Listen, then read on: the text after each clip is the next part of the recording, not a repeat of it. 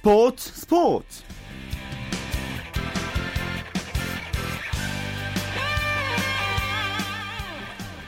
안녕하십니까. 토요일 스포츠 스포츠의 아나운서 최시중입니다.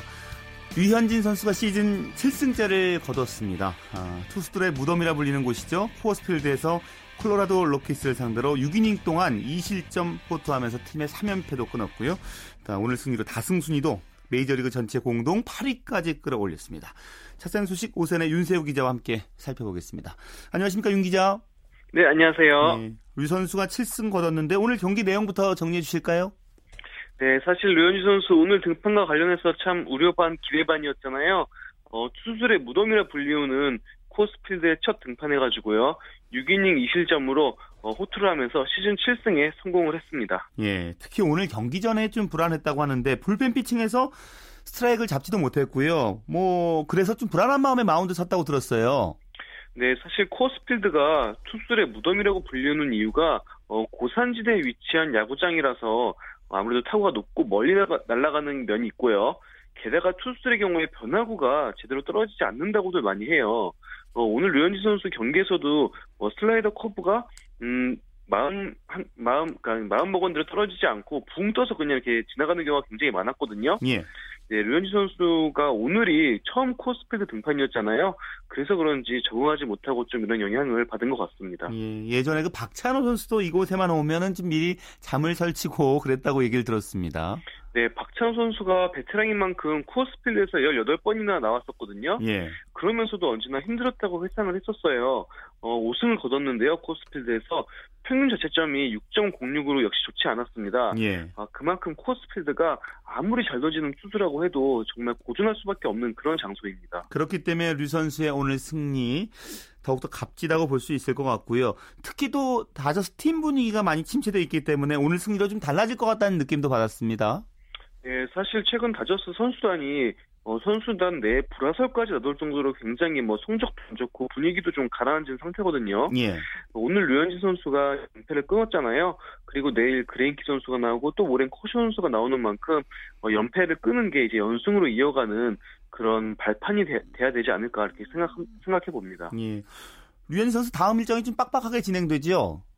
네, 당분간은 4일 휴식 후 5일째 이제 선발 등판하게 됐는데요. 예. 어, 다음 선발 등판은 우리 시간으로 오는 12일이죠. 신시내티와 원정 경기에 등판할 예정입니다. 네, 기분 좋은 류 선수의 연승 소식도 기대해 보겠습니다.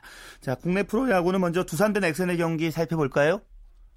네, 뭐 역시 타격의 팀들답게 오늘도 두 팀이 난타전을 벌였는데요. 넥센이 두산을 9대 7로 꺾고 어, 두산을 제치고 3위로 올라섰습니다. 예, 워낙 두 팀의 그 타력은 대단한데 사실 오늘 양 팀의 에이스가 나왔습니다. 밴헤켄과 니퍼트가 나왔는데도 오늘도 홈런이 참 많이 나왔던데요. 예, 뭐 스코어만 봐도 9대 7이었고요. 홈런이 무려 8, 7개가 터졌습니다. 어, 두산이 3개, 넥센이 4개를 쳤는데요. 예. 어, 역시 뭐 경기도 홈런에 의해서 결정이 났어요. 넥센 서건창 선수가 6회 말 3점 홈런이 결승 홈런이 되면서 네, 넥센이 승리를 거두게 됐습니다. 예. 그리고 넥센의 박병호 선수는 대단한 것이 지금 정도의 페이스라면은 올 시즌 50 홈런 가능할 것 같다는 느낌을 받았어요.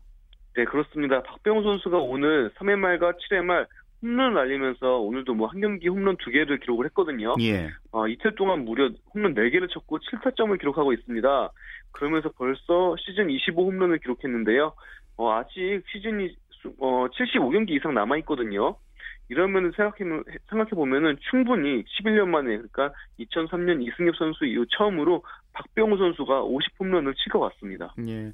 오늘 경기 전에 넥슨의 염경엽 감독이 그 김민성 선수 얘기를 했었는데요. 지금 최근에 부진했었고요. 컨디션 조금씩 올라오고 있는 것 같습니다.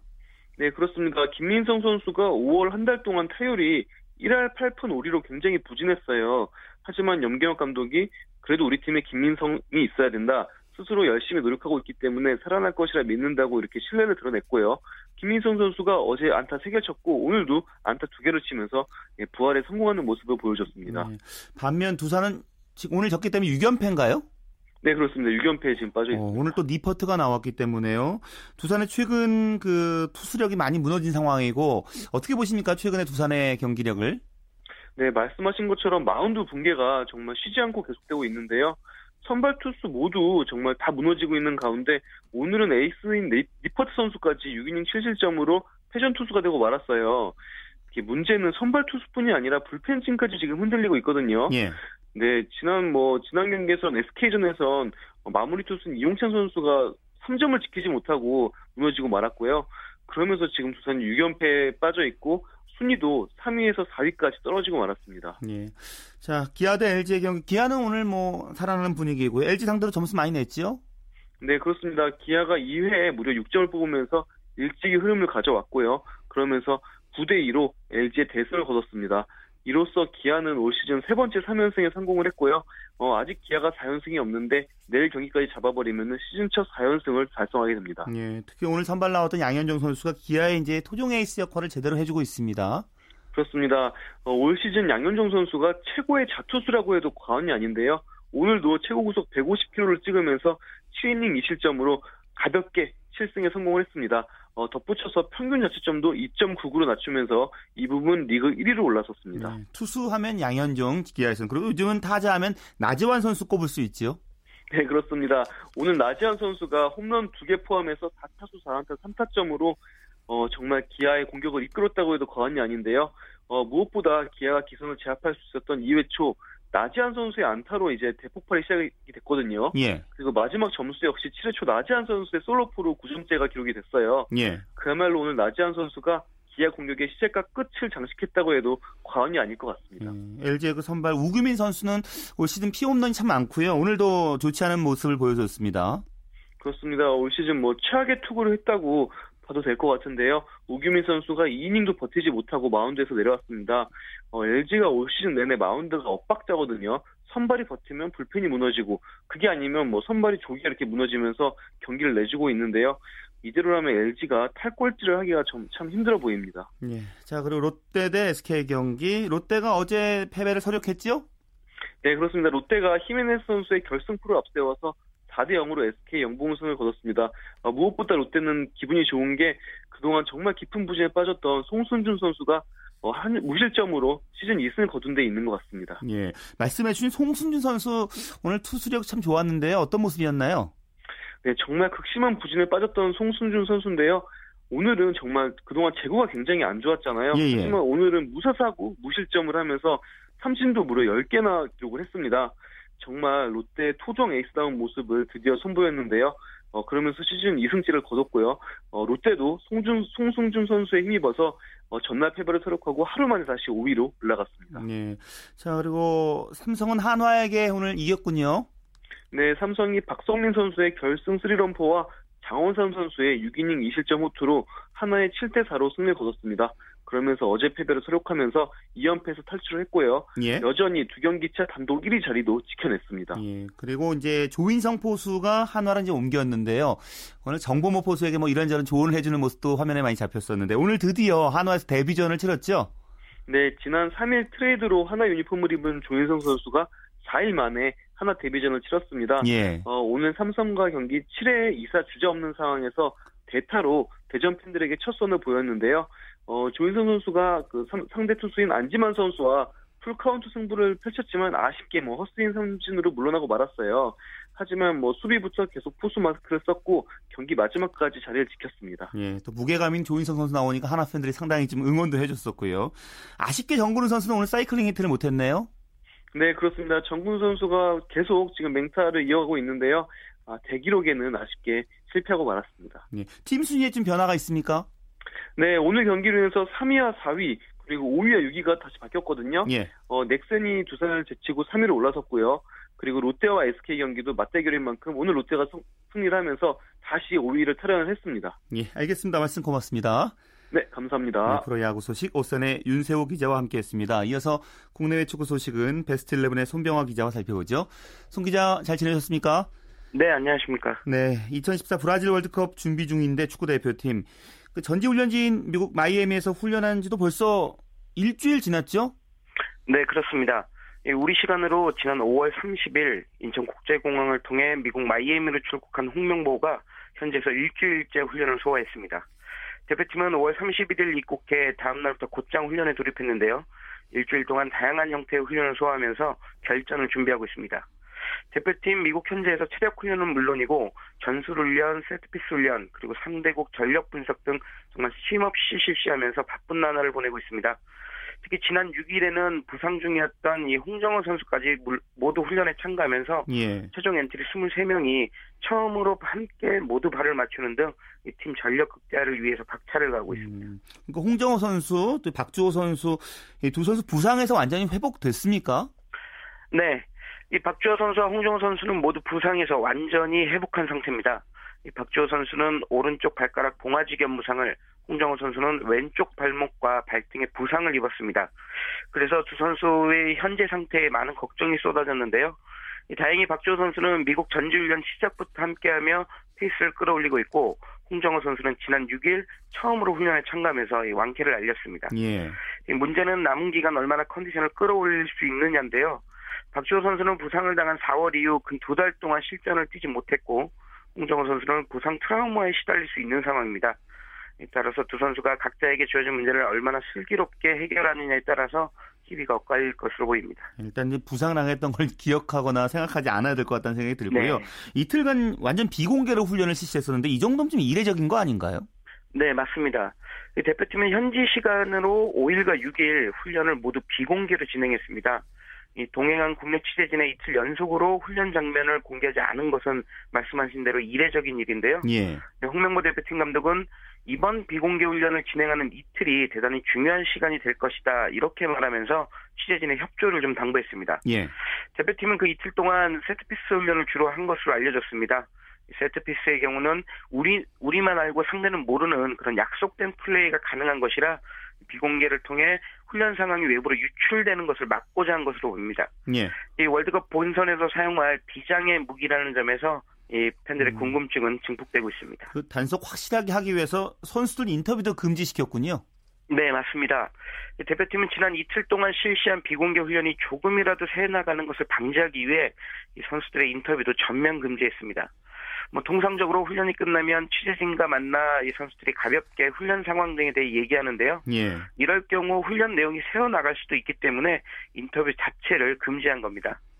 홍명보 감독은 이번 비공개 훈련에 앞서서도 취재진에게 지나치게 상세한 보도는, 보도는 자제해 주길 부탁한다라고 말했는데요. 예. 적에게 작은 정보라도 주지 않을까 대단히 조심하고 노심초사하고 있는 모습입니다. 예.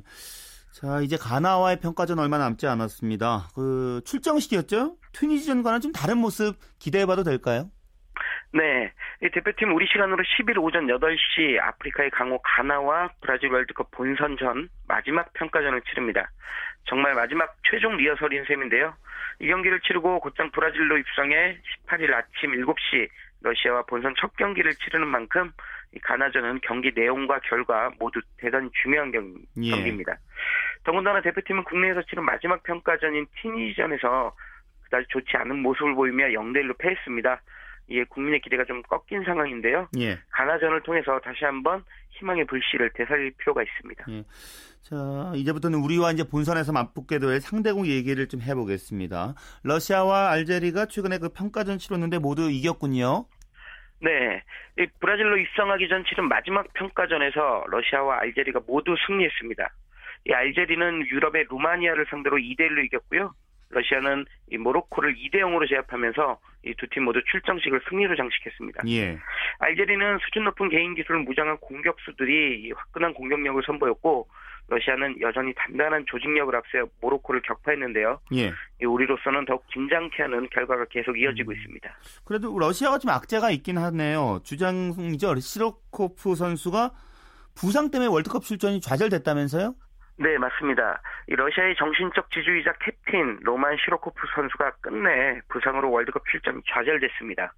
러시아를 이끌고 있는 파비오 카필로 감독은 우리 시간으로 어제 시로코프 선수의 최종 엔트리 탈락을 직접 발표했는데요. 예. 러시아 리그에서 다친 아킬레스건이 끝내 회복되지 않으면서 월드컵 개막을 목전에 두고 탈락이란 고배를 마시게 됐습니다. 이 시로코프 선수는 러시아 대표팀 중원 사령관인 동시에 최근에는 공격 지역에서도 상당히 훌륭한 재능을 발휘한 그런 선수였습니다. 예. 근데 이 선수가 탈락하면서 러시아는 전체적인 팀 전력에 커다란 타격을 맞게 됐습니다. 예. 자, 알제리는 분위기가 상당히 좋습니다. 뭐 상승세도 대단하고요. 세 차례 평가전 모두 이겼고요. 자신감이 크게 올랐겠어요. 네, 이 알제리는 가장 최근에 치른 루마니아전은 물론이고 그 이전에 치른 두 경기도 모두 이겼습니다. 그래서 올해 치른 세 차례 평가전에서 3전 전승을 기록하는 정말 무서운 상승세를 보이고 있습니다. 예. 뭐 당연히 선수들의 자신감도 크게 올랐는데요. 이 신중해야 할 감독마저도 장밋빛 미래를 내놓고 있어서 우리의 경계심을 좀 강화하고 있습니다. 알제리를 이끌고 있는 바히드 할릴호지치 감독은 우리는 세계 어떤 강팀과 만나도 이길 수 있다 뭐 이런 말을 하면서 최근 급상승한 자신감을 표현했습니다. 할릴호지치 감독은 이어서 누구도 상상하지 못한 이변을 월드컵에서 일으키겠다 이렇게 말하면서 브라질에서 자신들을 주목해야 한다고 강조했는데요. 예. 과연 알제리가 본선에서 이 감독의 말처럼 이변의 주인공이 될 수 있을지는 좀 지켜볼 일입니다. 예. 자 그리고 내일 새벽에는 우리 조별 마지막 라운드 상대죠. 그 벨기에가 평가전 치르네요. 네. 우리나라 조별 라운드 최종전에서 격돌하는 벨기에가 아프리카에 속한 티니지를 상대로 평가전을 치릅니다. 이 경기 우리 시간으로 내일 새벽 3시 45분에 시작하는데요. 이 경기를 통해 벨기에의 현재 전력을 가늠할 수 있을 전망입니다. 더군다나 티니지는 지난 5월 28일 서울 월드컵 경기장에서 우리와 평가전을 치렀던 나라입니다. 예. 뭐 직접 비교는 어렵겠지만 간접적으로나마 전력을 비교해 볼 수 있다는 점에서 우리와 벨기에 모두에 상당히 중요한 경기가 될 것으로 보입니다. 예, 알겠습니다. 말씀 고맙습니다. 네, 고맙습니다. 네, 국내외 축구 소식 베스트 11의 손병화 기자였습니다.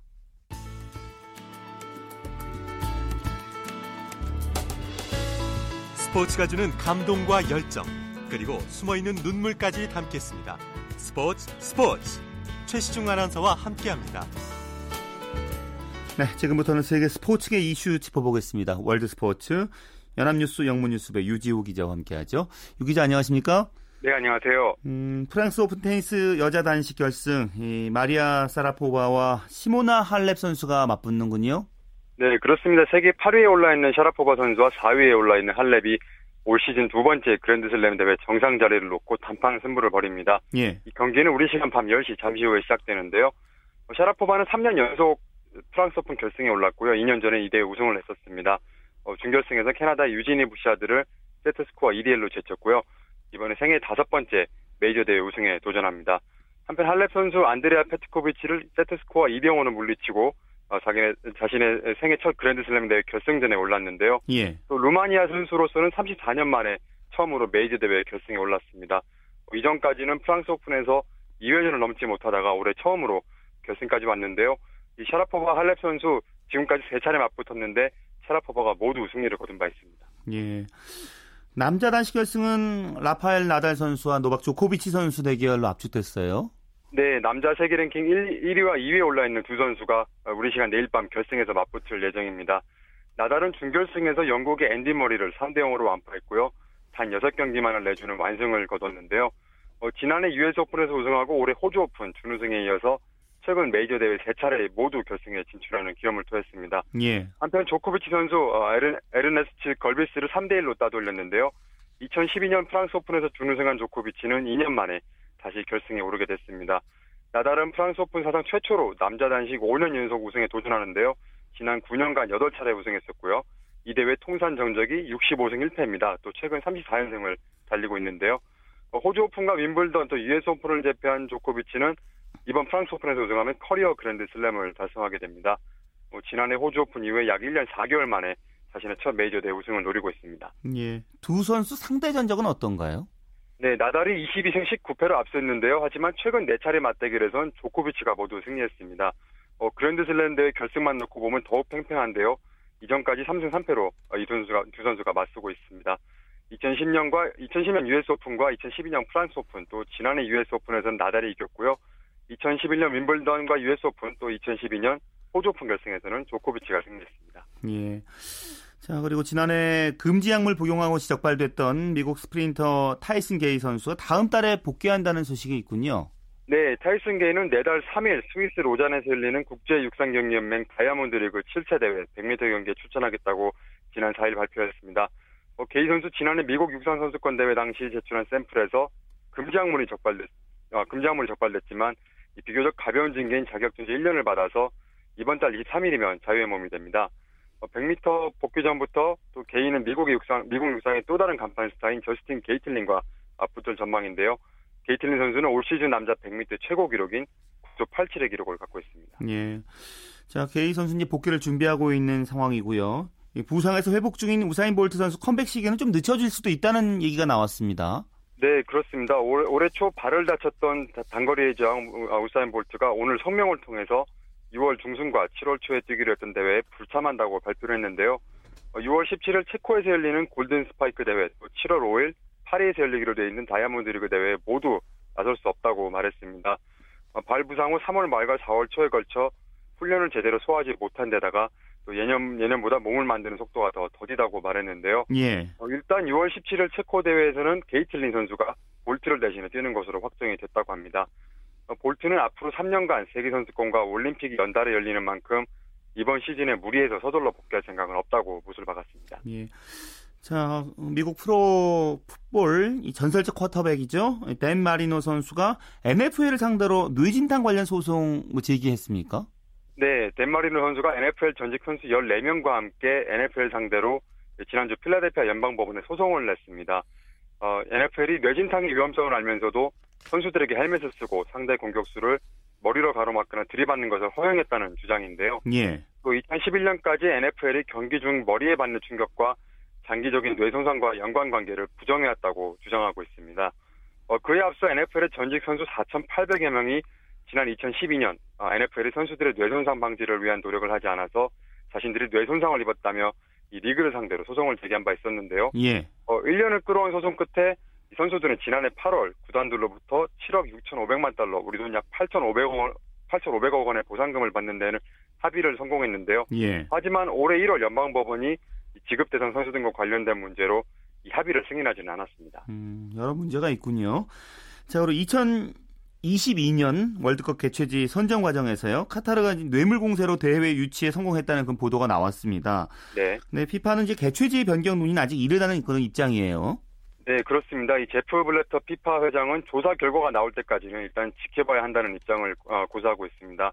이 뇌물 공세 의혹이 제기된 후에 일부 피파 관계자는 이런 이, 이를 아, 이 같은 의혹을 바탕으로 2022년 월드컵 개최지를 다시 선정해야 된다는 주장을 펼치고 있는데요. 예. 하지만 블레터 회장은 올해 3월 피파 집행위원회에서 2022년 카타르 월드컵 개최는 정해진 사실이라고 말한 것이 자신이 현재 할 수 있는 답변이라고 선을 그었습니다. 예. 어, 한편 쿠웨이트 출신의 셰이크 아흐마드 알 사바흐 아시아 올림픽 평의회 의장은 이 카타르 월드컵 개최에 대한 공격은 인종차별적 행태라며 개최지 재선정 논란에 불쾌감을 표시하기도 했는데요. 예. 어, 그는 2022년 월드컵이 카타르에서 열린다는 사실을 마음대로 변경할 사람은 아무도 없다고 말하기도 했습니다. 2022년 그 월드컵 재투표를 또 할 수 있는 가능성도 있는 건가요?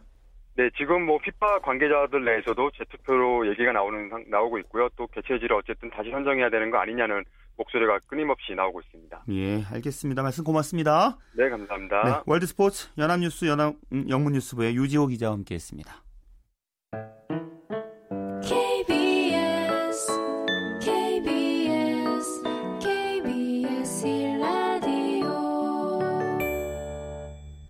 네, 매주 토요일 스포츠 스포츠는 정수진의 스포츠 현장 준비하고 있습니다. 어, 정수진 리포터가 프로축구 FC 서울 선수들의 그 축구 꿈나무들 만나고 왔는데요. 꿈을 키워주는 그 현장 함께 가보시죠. 네, 제가 나와 있는 곳은 서울 월드컵 경기장 보조 경기장인데요. 지금 여기서 미래의 축구 선수를 꿈꾸는 축구 꿈나무들이 FC 서울의 선수들을 만나서 즐거운 시간을 보내고 있습니다. 현역 선수들이 축구 꿈나무들에게 기본 기술들도 지도를 하면서 함께 미니게임도 하고 있는데요. 그 훈훈한 현장으로 함께 가보시죠. Future of FC 서울 기획팀의 김빈수라고 합니다. 저희가 월드컵 그 휴식기를 맞이해서 그 FC 서울 선수들이 직접 축구를 배우고 있는 어린이들에게 약간 꿈과 이상을 좀 심어줄 수 있는 그 축구 선수가 되기 위해 꿈을 키우는 선, 친구들은 그 꿈을 구체화시킬 수 있는 자리가 될 거고 나중에 축구를 그만두더라도 이 친구들이 평생에 남을 수 있는 좋은 추억으로 오는 자리가 될 거라고 그렇게 생각을 하고 저희가 마련한 자리고 FC 서울이라는 구단에서 운영하고 있는 그 유소년 클럽이기 때문에 다른 클럽과 좀 다르게 저희 선수들이 직접 이렇게 현장에 나와서 몸으로 이렇게 부딪혀서 할 수 있고요. 저희가 7개 구장에서 지금 전체 22명의 선수들이 다 나가 있고 여기서 월드컵 보조 경기장에는 5명의 선수가 와서 진행을 하고 있는 겁니다. 여기 가슴에 맞게. 던져봐. 제대로. 그렇지. 가슴 트래핑 하고 패스까지. 패스까지. 됐어요? 그렇지. 움직여 움직여. 서서 하지 말고. 움직여. 오호! 잘하는데 어머님이 보시면서 아 우리 아이가 참 즐거워한다 뭐 이런 거 좀 느끼셨을 것 같기도 하고. 음, 너무 좋아라 하죠 표정이. 기대해가지고 아침에 막 새벽부터 일어나더라고요. 현역 선수들하고 축구를 할 수 있는 기회가 이제 처음이거든요. 그러니까 얘가 뭐 축구 선수가 변하지 않더라고요 꿈이. 너무 좋아하면 이제 축구가 특성화되는 학교 있잖아요. 축구부가 있는 학교로 전학을 시켜야 되나 보고 있어요. 잘해 아들. 화이팅! 좋아하죠. 엄청 기대를 오래 했는데. 자기가 꿈이 이 축구 선수인데 그 실제 축구 선수들하고 같이 뛰면 얼마나 애들로서는 얼마나 영광이겠어요. 열심히 끝까지 힘닿는 데까지 도와줘야죠. 덕분에 잔디밭에 밟아보고 현역 선수들 얼굴 직접 보면서 사인도 받을 수 있는 기회가 드물거든요. 이게 지금 제 유니폼인데요. 아, 네. 김중희 선수 별명이 철인 6호거든요. 네. 오늘 또 사인 받으려고 들- 일부러 들고 왔어요. 축구 시작한 지 한 3개월밖에 안 됐거든요. 초등학교 가고 그러면 축구로 또 이렇게 많이 친구들 사귀고 이럴 기회도 있을 것 같고 해서 그리고 본인이 또 운동을 되게 좋아해요. 좀 더 바람이 있다면 실력이 좀 많이 향상이 됐어요. 그럼 너무 좋죠. 열심히 밀어주겠습니다. 자, 여기 있는 친구들은 골을 어디로 집어넣어야 되죠? 그렇지. 자, 오늘은 여기 20명이 다 한 팀이고 선생님이랑 우리 시합 뛰는 거 알았죠? 선생님들 이길 수 있죠? 아니요! 자, 하나, 둘, 셋! 자, 이제요. 어. 아, 3대0. 선수들이랑 같이 어울리면서 할 수 있는 거에 재밌었어요. 만약 엄청 친하면 축구도 같이 할 수 있고 모르는 것도 배울 수 있고 오늘은 그냥 팀워크라고 해야 되나 그냥 그렇게 했었어요. 같이 훈련을 조금씩 하고 저가 축구 선수는 안 돼도 그래도 같이 선수 만났다는 게 추억이 될 것 같은데 좋았어요. 재미있어서. 축구 같이 하는 거. 저도 경기할 때 텔레비로 봤는데 가까이서 보니까 좀 신기했어요. 저도 필서울 선수처럼 선수가 되고 싶어요. 오늘 막 선수들이랑 같이 해갖고 영광이었고 같이 하는 것만으로 영광. 아니 너무 잘해요. 엄청 잘해요. 네, 많이 배웠어요. 패스는 어떻게 해야 되는지, 슈팅 어떻게 해야 되는지 배웠어요. 인생에 남을 시간이었어요. 친구들 다 하고 선생님 코치는 3명에다가 우리가 그래서 5대 3으로 끝났어요. 골 넣었어요? 아니요. 나는 막는 걸. 우리 친구 나중에 축구 선수 되고 싶어요? 네. 수비, 공격 다 잘하는 선수 될 거예요. 네 안녕하세요 빌서울의 주장 김진규입니다 아침에 나올 때는 좀 피곤하고 그랬었는데 애들하고 같이 놀다 보니까 너무 기분이 또 좋아졌던 것 같아요 저는 알려주는 것보다는 애들이 좀 즐길 수 있게 제가 장난도 같이 쳐주면서 최대한 좀, 좀 즐길 수 있게 좀 도와준 것 같아요 보니까 재능이 있는 친구들도 많은 것 같은데 저 운동장을 보면서 자기 꿈을 좀 많이 키웠으면 좋겠어요 저 상암 월드컵 경기장에서 자기도 뛸 수 있다라는 거를 그러면서 꿈을 좀 키웠으면 좋겠어요 F서울 최우진 선수입니다. 네. 오늘 아이들과 즐거운 시간 보내셨어요? 네, 재밌었어요. 아이들과 뭐 가르친다는 게 보다는 그냥 아이들과 함께 그냥 땀 흘리고 같이 이렇게 축구를 할 수 있다는 게 같이 이렇게 추억을 만들어 주는 거에다 중점을 두고 애들 재밌게 놀아줬으면 좋겠는데 제가 잘 놀아줬는지 좀 모르겠네요. 뭐 저희는 이렇게 사실 어떻게 보면 이 짧은 시간이지만은 아이들에게는 이게 굉장히 어떻게 보면 어렸을 때 큰 추억이 될 수 있잖아요.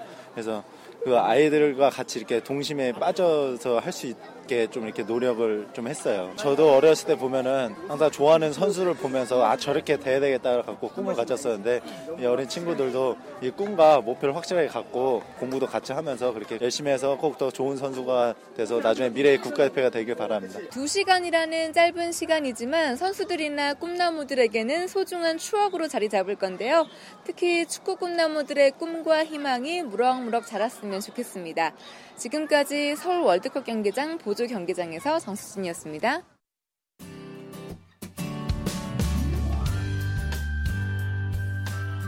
스포츠를 듣는 즐거움. 스포츠, 스포츠. 최시중 아나운서와 함께합니다.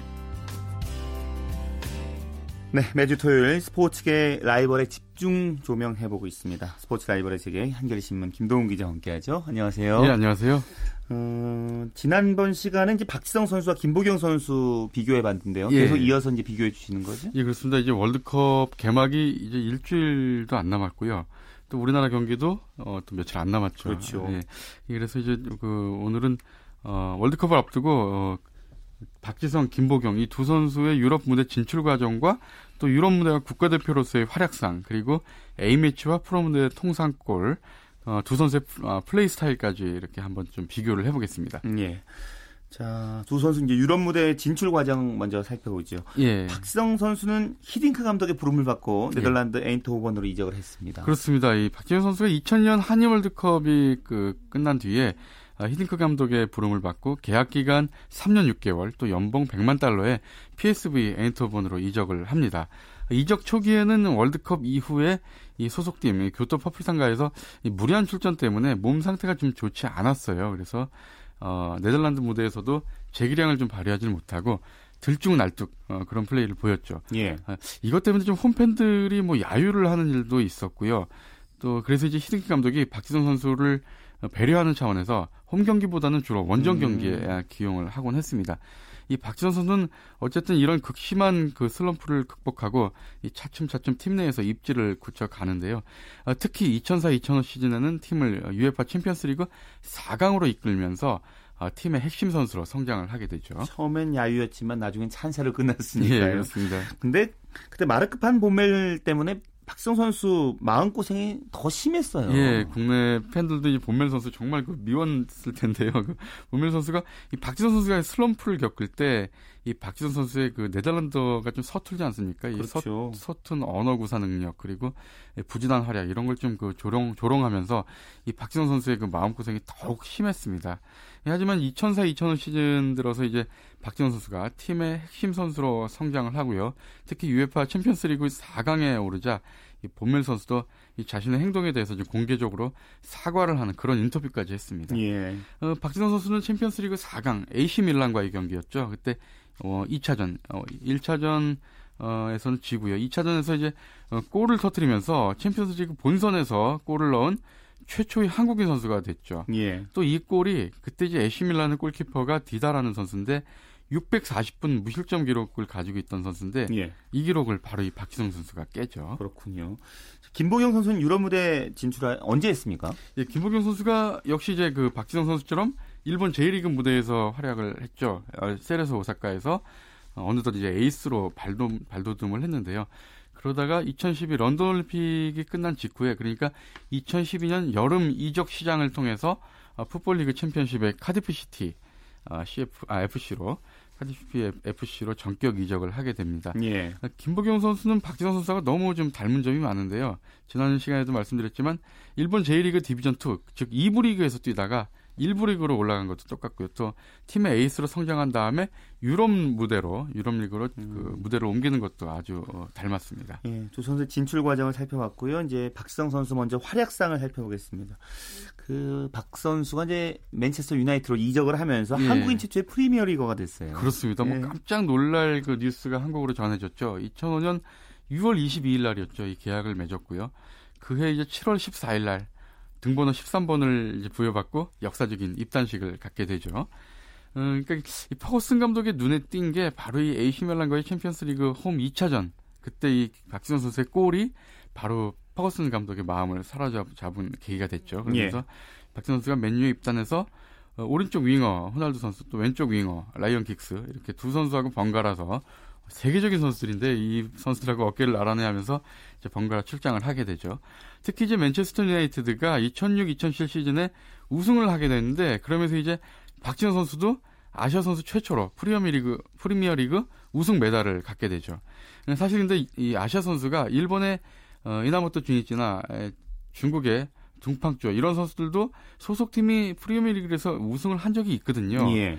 어, 이- 이나모토는 아스널 소속이었고 둥팡조는 어, 박지성 선수보다 어, 맨유에 먼저 갔던 선수인데 아, 그렇군요. 근데 이 선수들은 리그 경기에 4분의 1 이상을 출전을 못했어요. 4분의 1 이상을 출전해야 하는 규정이 있거든요. 그래야지만 우승 메달을 받을 수 음. 있는데 그래서 박지성 선수가 한국인 최초의 어, 프리미어리그 우승 메달을 받은 선수가 되죠. 음, 그렇군요. 두 선수가 유럽 리그에서는 몇 골 넣었습니까? 이 박지성 선수가 어, PSV 아인트호번에서 3시즌 동안 뛰면서 92경기에서 17골, 그 다음에 맨유에서 7시즌 동안 27골, 이후에 퀸스파크 레인저스로 옮겨서 사실 한 시즌 동안 25경기를 뛰었는데 이때는 골이 없었고요. 다시 이제 PSV 아인트호벤으로 복귀한 게 지난 시즌이죠. 그때 7경기에서 두 골을 터뜨리면서 유종의 미를 거뒀는데 어, 종합을 해보면 박지성 선수는 유럽 무대에서 딱 10시즌을 뛰었습니다. 그러면서 29경기에서 46골을 넣었어요. 그러니까 대략 따져보니까 7경기에 한 골, 음. 한골 정도씩 넣었는데 예. 미드필드 치고는 꽤- 굉장히 높은 수치죠. 어, 김보경 선수는 카디프시티에서 두 시즌 동안 뛰었는데 어, 49경기에서 어, 3골을 음. 넣었습니다. 두 선수가 이제 국가대표로 이제 활약도 했었는데요. 박지성 선수부터 살펴보죠. 예. 박지성 선수가 2011년 아시안컵 일본과의 4강전에서 A매치 딱 100번째 경기 출장 기록을 세우게 되는데요. 어, 그러면서 이제 이른바 Century Club 어, 100경기, A매치 100경기에 그 뛰면서 이제 Century Club에 가입을 했는데 예. 우리나라 선수로는 Century, 센, Century Club에 딱 역대 여덟 번째 가입한 선수가 됐습니다. 이후에 이제 일본과 4강전에서 지고 나서 우리가 우즈베키스탄과 3, 4위전을 했는데 그때 박지성 선수가 뛰질 않았어요. 그리고 아시안컵이 끝나고 나서 바로 국가대표 은퇴를 선언을 했죠. 그러면서 박지성 선수의 어, A매치 출장 기록은 딱 100경기가 되고요. 예. 11년 동안 태극마크를 달고 100경기에 출장을 해서 통산 13골을 넣었는데요. 그 중에 박지성 선수가 월드컵에서 어, 세번 출전을 했죠. 어, 2002, 2006, 2010. 어, 아시아 선수는 최초로 월드컵 본선 3회 연속 골이라는 대기록도 있었습니다. 그렇군요. 13골 중에서 이 기록 골이 포함되어 예, 있죠. 예. 김보경 선수는 앞으로도 이제 국가대표로 활약이 기대되는 선수고요. 예. 뭐 그동안은 어떤 활약을 펼쳤습니까? 예, 이- 그 김보경 선수는 사실 이제 2007, 2007년부터 2009년까지 20살 이하 대표팀에서 아주 맹활약을 했었고요. 그때 뭐 21경기에서 6골이나 넣었고요. 2009년부터는 23살 이하 대표팀, 그러니까 올림픽 대표팀이죠. 여기서도 9경기에서 2골, 꽤 많은 그 어, 경기 경기 수에 비하면 많은 골을 넣었고요. 국가대표로는 현재까지 이제 25경기에 나서서 3골을 터뜨리고 있는데 예. 박지성 선수가 100경기에서 13골 넣지 않았습니까? 그렇죠. 딱 4분의 1을 뛰었는데 그러면 산술적으로 어 100경기를 뛴다면 12골을 넣는다는 얘기인데 이렇게 되면. 그렇죠. 기록이 아주 예. 비슷해지죠. 두 선수 플레이 스타일은 어떤가요? 박지성 선수의 원래 포지션은 측면 미드필더 또는 어, 측면 공격수죠. 그러니까 넓은 행동 반경, 많은 활동량, 그러면서 쉴 수 없이 뛰어다니면서 별명도 산소 탱크 아닙니까? 그렇죠. 김보경 선수 역시도 좌우 중앙 안 가리는 이 공격형 미드필더고요. 원래는 이제 박지성 선수처럼 좌우측 미드필더인데 이 중앙 공격형 미드필더도 자주 올라오죠. 그러니까 음, 김보경 선수가 국가대표 일찍 선발됐기 때문에 아직도 어린 나이고요. 예. 근데도 이 노련미까지 갖추고 있어서 제2의 박지성 선수로 아주 기대를 좀 모을 수 어, 모으고 예, 있습니다. 알겠습니다. 말씀 고맙습니다. 네, 감사합니다. 스포츠 라이벌의 세계 한겨레신문 김동훈 기자와 함께했습니다. 텍사스 레인저스의 추신수 선수가 5경기 만에 안타를 기록했고요. 팀도 6대 4로 승리를 챙겼습니다. 그리고 일본 프로야구 소프트뱅크의 이대호 선수는 12경기 연속 안타 행진을 이어갔다는 소식도 있습니다. 스포츠 스포츠 오늘 준비한 소식 여기까지입니다. 내일도 생생한 스포츠 소식으로 찾아뵙겠습니다. 지금까지 함께해 주신 여러분 고맙습니다. 스포츠 스포츠 아나운서 최시중이었습니다.